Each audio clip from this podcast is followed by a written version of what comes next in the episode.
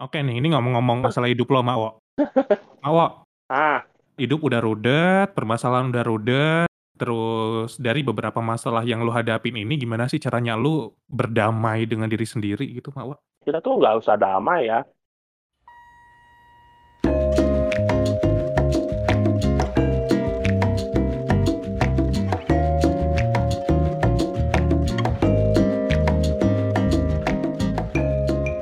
Kalau lu punya masalah, semua itu ada dan tidak ada itu dari kamu gitu loh. Kalau kamu Hmm. meng-create-nya seperti apa ya jadi seperti apa gitu. Jadi aku mulai sekarang aku mau menyayangin diri aku sendiri. Ini hidup gue, ini waktunya gue, ini apanya gue. Gue harus lebih sayang diri sendiri. Gak usah lah gue pikirin orang lain terlalu berlebihan. Belum tentu orang lain juga berpikiran sayang sama gue gitu loh. Cuma beberapa orang kok gitu. Gak usah kita terlalu ah nggak enak, hutang budi, hutang apa nggak. Ah udahlah gitu lah. Semua juga orang hidup ada hutangnya kok. Hutang duit, Iya. hutang budi, hutang apa gitu kan. Yang penting kita jadiin diri dulu kita dulu supaya kita tuh lebih baik, supaya kita tuh bisa baikin orang lain lagi gitu loh. Jangan kita baikin orang lain, melayani orang lain, tapi kamu sendiri hancur-hancuran gitu loh. Hmm, Itu lo dulu. Itu lo. Dan sampai sekarang eh, gue eh, masih loh, sampai sekarang gue masih. Enak karena gue tipe tabiat gue tuh gitu loh. Ya, makanya gue sekarang udah mulai belajar untuk jahat sama orang. Bukan jahat ya maksudnya, untuk I don't care gitu loh. masalahnya gini, lo Gemini, Gemini itu tuh nggak enakan. Begitu. Oh sekarang aku udah mulai enak aja, udah udah Ah. mulai enak. Terus gini, Walaupun proses ya, walaupun proses, Ah. cuma gue udah lumayan. Ah enggak lah, asik. Ya. gua udah urusan wihara urusan itu Hah? aku udah mulai ya udahlah gue bisa ya bisa enggak ya udah kalau dulu kan enggak gue selalu memaksakan diri aku udah nggak bisa pun aku Ah. paksakan untuk melayani buat orang memang Ah, oke. katanya kan itu buat buat diri kita bagus tapi kan kelihatannya hancur gitu loh dalam kita tuh kayaknya ada something wrong gitu Dan feedbacknya nggak ada apa-apa sampai sekarang di lo. Ah, feedback ke gue itu kan kita tuh sebenarnya kita ingin melakukan sesuatu setidaknya pengen adalah dihargain ke ya nggak apa ke gitu ya gua jujur gua kan manusia bukan dewa gitu kan bukannya yang bisa belas kasih gimana enggak lah jadi tempat sampah orang terus gitu kan cerita lah ini terus enggak lah kali-kali juga gua pengen buang sampah kan Hmm. ngerti kan maksud gue kan itu makanya Oh, kalau kita oke. terlalu receive terlalu banyak baikan sama orang teh belum tentu orang lain lagi baiklah sama lu gitu Oke, menarik nih Mawo. Masalahnya gini, ini kan lu ada saatnya untuk berdamai dengan diri sendiri dan ada saatnya untuk berperang dengan diri sendiri kayak gitu kan. Nah, gue pengen tahu momen-momen lu dari semua drama itu, momen titik balik lu berdamai dengan diri sendiri dan akhirnya lu memilih untuk berusaha melawan mereka kayak gitu, itu pas kapan sih? Dan gimana kayak gitu? baru-baru ini sih karena kebetulan gua ada ikut satu kelas ada ikut suatu training gitu ya untuk kita belajar untuk flashback ke hidup kita gimana gimana gitu ya nah di situ tuh gua belajar betapa masa-masa lalu tuh gua eh, banyak dikecewain banyak orang ya nggak banyak digimanain orang. Dan gue diem gitu ya. Ya nggak gue diselingkuhin duit dolar gua hilang hampir 100 juta. Ah segala macam? Lu diselingkuhin siapa? nah gue diselingkuhin sama si om ya nggak dikecewain apa segala macam. Kan itu tuh kumulatif gitu kan. Uang gua hilang motor gua hilang semua gua nggak punya apa-apa gitu loh. Sampai gua hutang ke sana ke sini sampai sekarang masih belum beres gitu kan. Mm.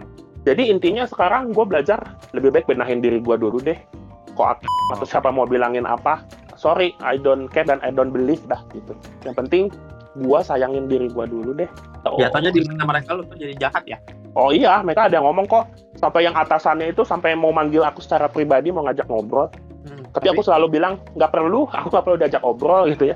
Aku sampai nolak secara mentah-mentah kok. aja. Ayo gitu kita ngobrol. Mereka udah tahu kok. Aku udah pernah ngomong, aku pernah ngomong semua masalah ini terseran sama mereka. Tapi ya itu. Gak ada jalan keluar berarti ya? ya namanya kan ini cobaan ujung-ujungnya kan ini namanya karma eh kan ini namanya ini ya gitu ya gitu ya gitu. Lu bayangin ya lu lagi jatuh gitu ya misalnya di jalan seleo masuk got. Kan harusnya orang yang normal itu kan harusnya gini eh ayo aku bangunin ayo bantu ayo gitu. Itu kan logikanya kan bukan ah lu masuk got lu banyak dosa sih lu lu jahatin orang lu dulu jadi sekarang lu masuk got ya ibaratnya kayak gitulah ya. Hmm. mereka tuh tanpa ada solusi harusnya tuh kamu seperti ini begini begini.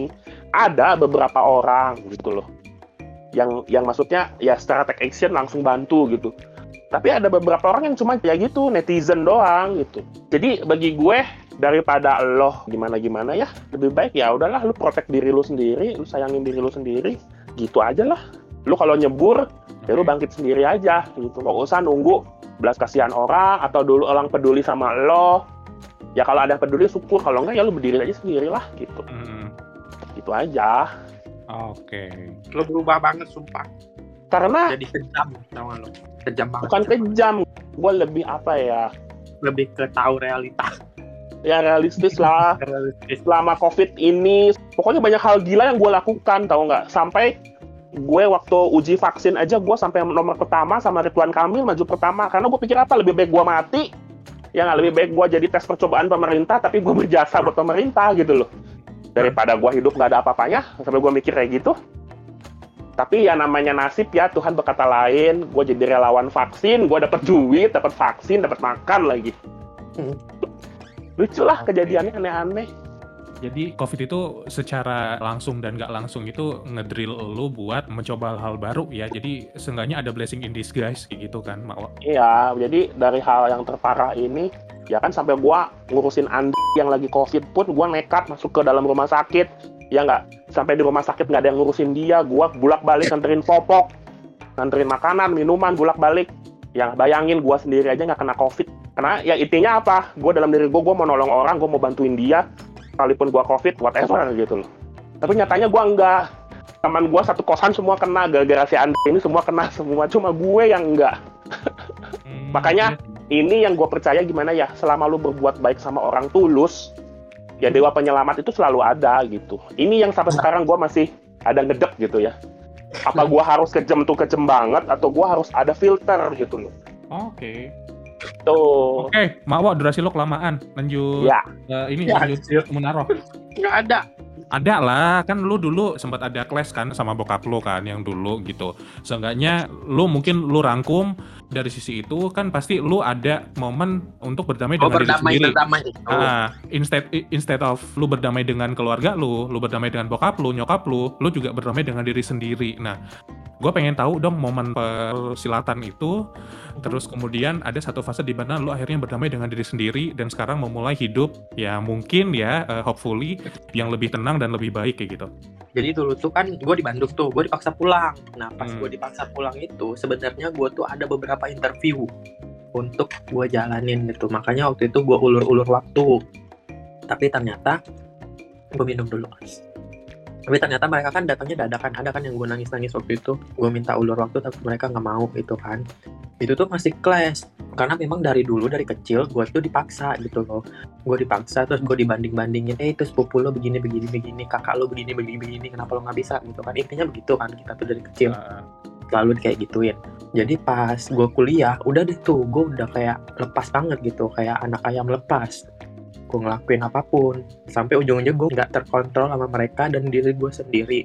Jadi di situ mereka ngambil keputusan untuk narik gue lagi ke rumah gitu kan. Dan itu tuh gue nggak ready sama sekali. Ya udah gue turutin gitu. Dalam artian oke gue mapan dulu di sini nanti suatu saat gue balik lagi tempat kalian gitu. Gue ngumpul lagi sama kalian. Itu sebenarnya keinginan gue gitu ya karena yang gue anggap sebenarnya keluarga itu kalian bukan mereka. Gue nggak tahu kenapa. Maafkan ya. Gue nggak tahu kenapa tapi maafkan pikiran gue kayak gitu. Karena yang yang ngerti gue tuh kalian gitu bukan mereka. Tapi kemudian pada saat gue ditarik ke sini gue kan disuruh CPNS tuh. Gue Hmm. nggak lolos. Tapi ada satu lagi gue ikut BUMD nah BUMD ini sebelum gue psikotes gue tuh psikotes mandiri gue bayar gitu loh 500 ribu waktu itu untuk mempersiapkan gue psikotes yang BUMD ini. Nah jadi pas gue psikotes mandiri itu untungnya lagi ada psikolognya di situ. Bapak gue nih inisiatif gitu ngomong. Intinya gue sama bapak gue tuh bisa nggak ada sesi ngobrol gitu sama psikolognya. Ngobrol tuh di ruangan. Gue dicerca gue dimaki-maki waktu itu sama bapak gue gue meledak di situ. Jadi waktu itu psikolognya ngomong ya udah ini kita bagi dua sesi. Jadi sekarang anaknya dulu bapak silahkan keluar dia bilang kayak gitu. Di situ gue meledak banget waktu itu. Bahwa gue tuh dari dari kecil dipaksa bla bla bla bla bla gitu kan ujung-ujungnya. Kemudian gue keluar bapak gue masuk. Dari situ baru bapak gue tercerahkan gitu loh bahwa oh anak gue nih maunya begini. Anak gue tuh tipe orangnya begini gitu loh. Dari situ bapak gue mulai ngerem kalau ngomong sama gue dia nggak meledak-meledak lagi. Hmm. terus gue juga dikasih arahan bahwa gue tuh juga harus nggak boleh diem. Jadi kalau gue pengen sesuatu gue harus ngomong tapi ngomongnya dengan cara baik-baik. Misalnya pak saya ingin begini begini begini. Tapi kalau bapak nggak bisa opsi keduanya adalah begini begini begini gitu. Makanya kemarin waktu Daniel ada masalah gitu kan dengan dan keluarganya gue kan selalu ngomong ngomong ngomong lu nggak bisa diem gitu. Karena gue udah dapet gitu pencerahannya bahwa kita tuh harus ngomong apa pun masalahnya. Tapi ngomongnya itu juga harus ada mannernya gitu Bo. Dari Ah, situ gue mulai mendapatkan oh ini loh ternyata pelajarannya tuh gitu gitu loh. Ternyata di sini titik temu gue sama keluarga gue dari situ mulailah tuh terjalin gue mulai nerima oh ya udah gue kerja aja dulu yang bener gitu. Terus oh ya udah gue bagian mereka aja dulu gitu. Tapi dengan opsi bahwa oke gue bagian kalian tapi gue harus butuh ini ini ini juga gitu loh. Sorry ya agak panjang dikit. Mm-mm. Waktu itu kan gue dilempar ke cabang kan ke dusun. Waktu itu Hmm. bapak gue tuh pernah bilang kayak gini kalau begini terus duit kamu tuh bakalan habis di kosan. Sebenarnya gue dapet rumah dinas tapi kan secara rumah dinas kan isinya bapak-bapak gitu kan. BUMD po BUMD isinya bapak-bapak semua. Mana Iya, jelek nah. banget lagi rumah dinasnya. Jadi gue ngekos. Nah dia bilang daripada kamu duitnya habis buat ngekos cari aja rumah. Nanti kita cicil dari duit kosan kamu itu. Gue bilang dong sama mereka pak gue bilang gue nggak mau jadi orang dusun cukup gue bilang gue nih maunya jadi orang kota gue bilang kayak gitu kan gimana pun bentuknya gue harus pindah gue harus mutasi ke kantor pusat gue bilang kayak gitu kan gue bongkar nih ya jadi dari situlah sebenarnya kan bapak gue nih ada koneksi ke pemerintahan Mm.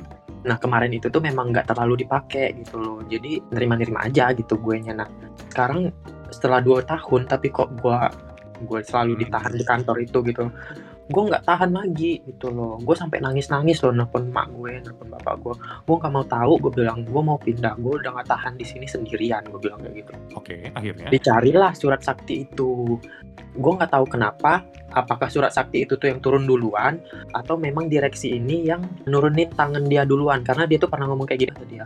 Saya tuh nggak bisa mindahin kamu sekarang. Mungkin sekitar dua bulan atau tiga bulan lagi karena memang di cabang itu tuh lagi butuh orang dia bilang. Jadi kamu tolong bantu dulu. Nah eh, setelah tiga bulan dari situ gue pindah memang jadi gue tuh nggak tahu apakah surat sakti bapak gue yang turun apakah memang si direksi itu yang ngomong gitu loh nah sekarang gue pindah gitu terus hidup gue ya. Bisa dibilang gue banyak banget energi apa ya lingkungan gue tuh sekarang positif banget lah gitu. Jadi pengorbanan-pengorbanan gue yang dulu keluarga gue yang dulu tuh terbayarkan untuk saat ini aku sih.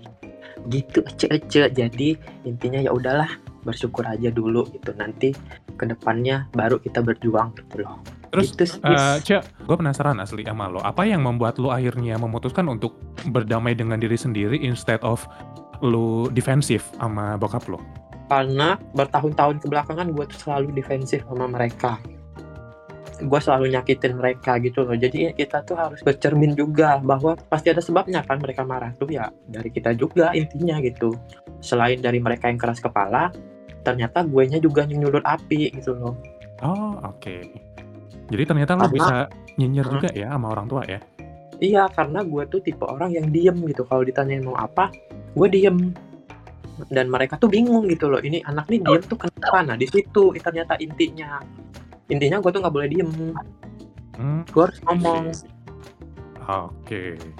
Dari dulu kan pas gue di Bandung tuh kayak oke sebenarnya ekonomi gue bagus cukup bukan bagus gitu kan. Hmm, tapi jalan-jalan gue untuk mendapatkan sesuatu itu tuh kayak karir bla bla bla tuh walaupun mereka menyetujui tapi mereka tuh kayak berat gitu loh. Kayak doanya mereka tuh tersendat gitu. Setelah gue pindah ke sini nah di situ kayak ada momen bahwa gue memaafkan mereka mereka memaafkan gue kita saling maaf maafan tiba-tiba doa tadi tuh lancar gitu loh I see. Nggak ada ada apa? beban Nggak ada pahit-pahit, nggak ada beban gitu ya di masing-masing. Oke. Eh, jadi benar kata orang bahwa doa orang tua tuh bisa ngaruh gitu loh ke kita benar kata-kata itu tuh benar banget ada dan itu kejadian di gue Hmm, oke. Ya ampun, ini sangat motivasi sekali ya, Mbak. Mm-mm. gila ya Ah, sambungnya jauh banget this is why Diantra.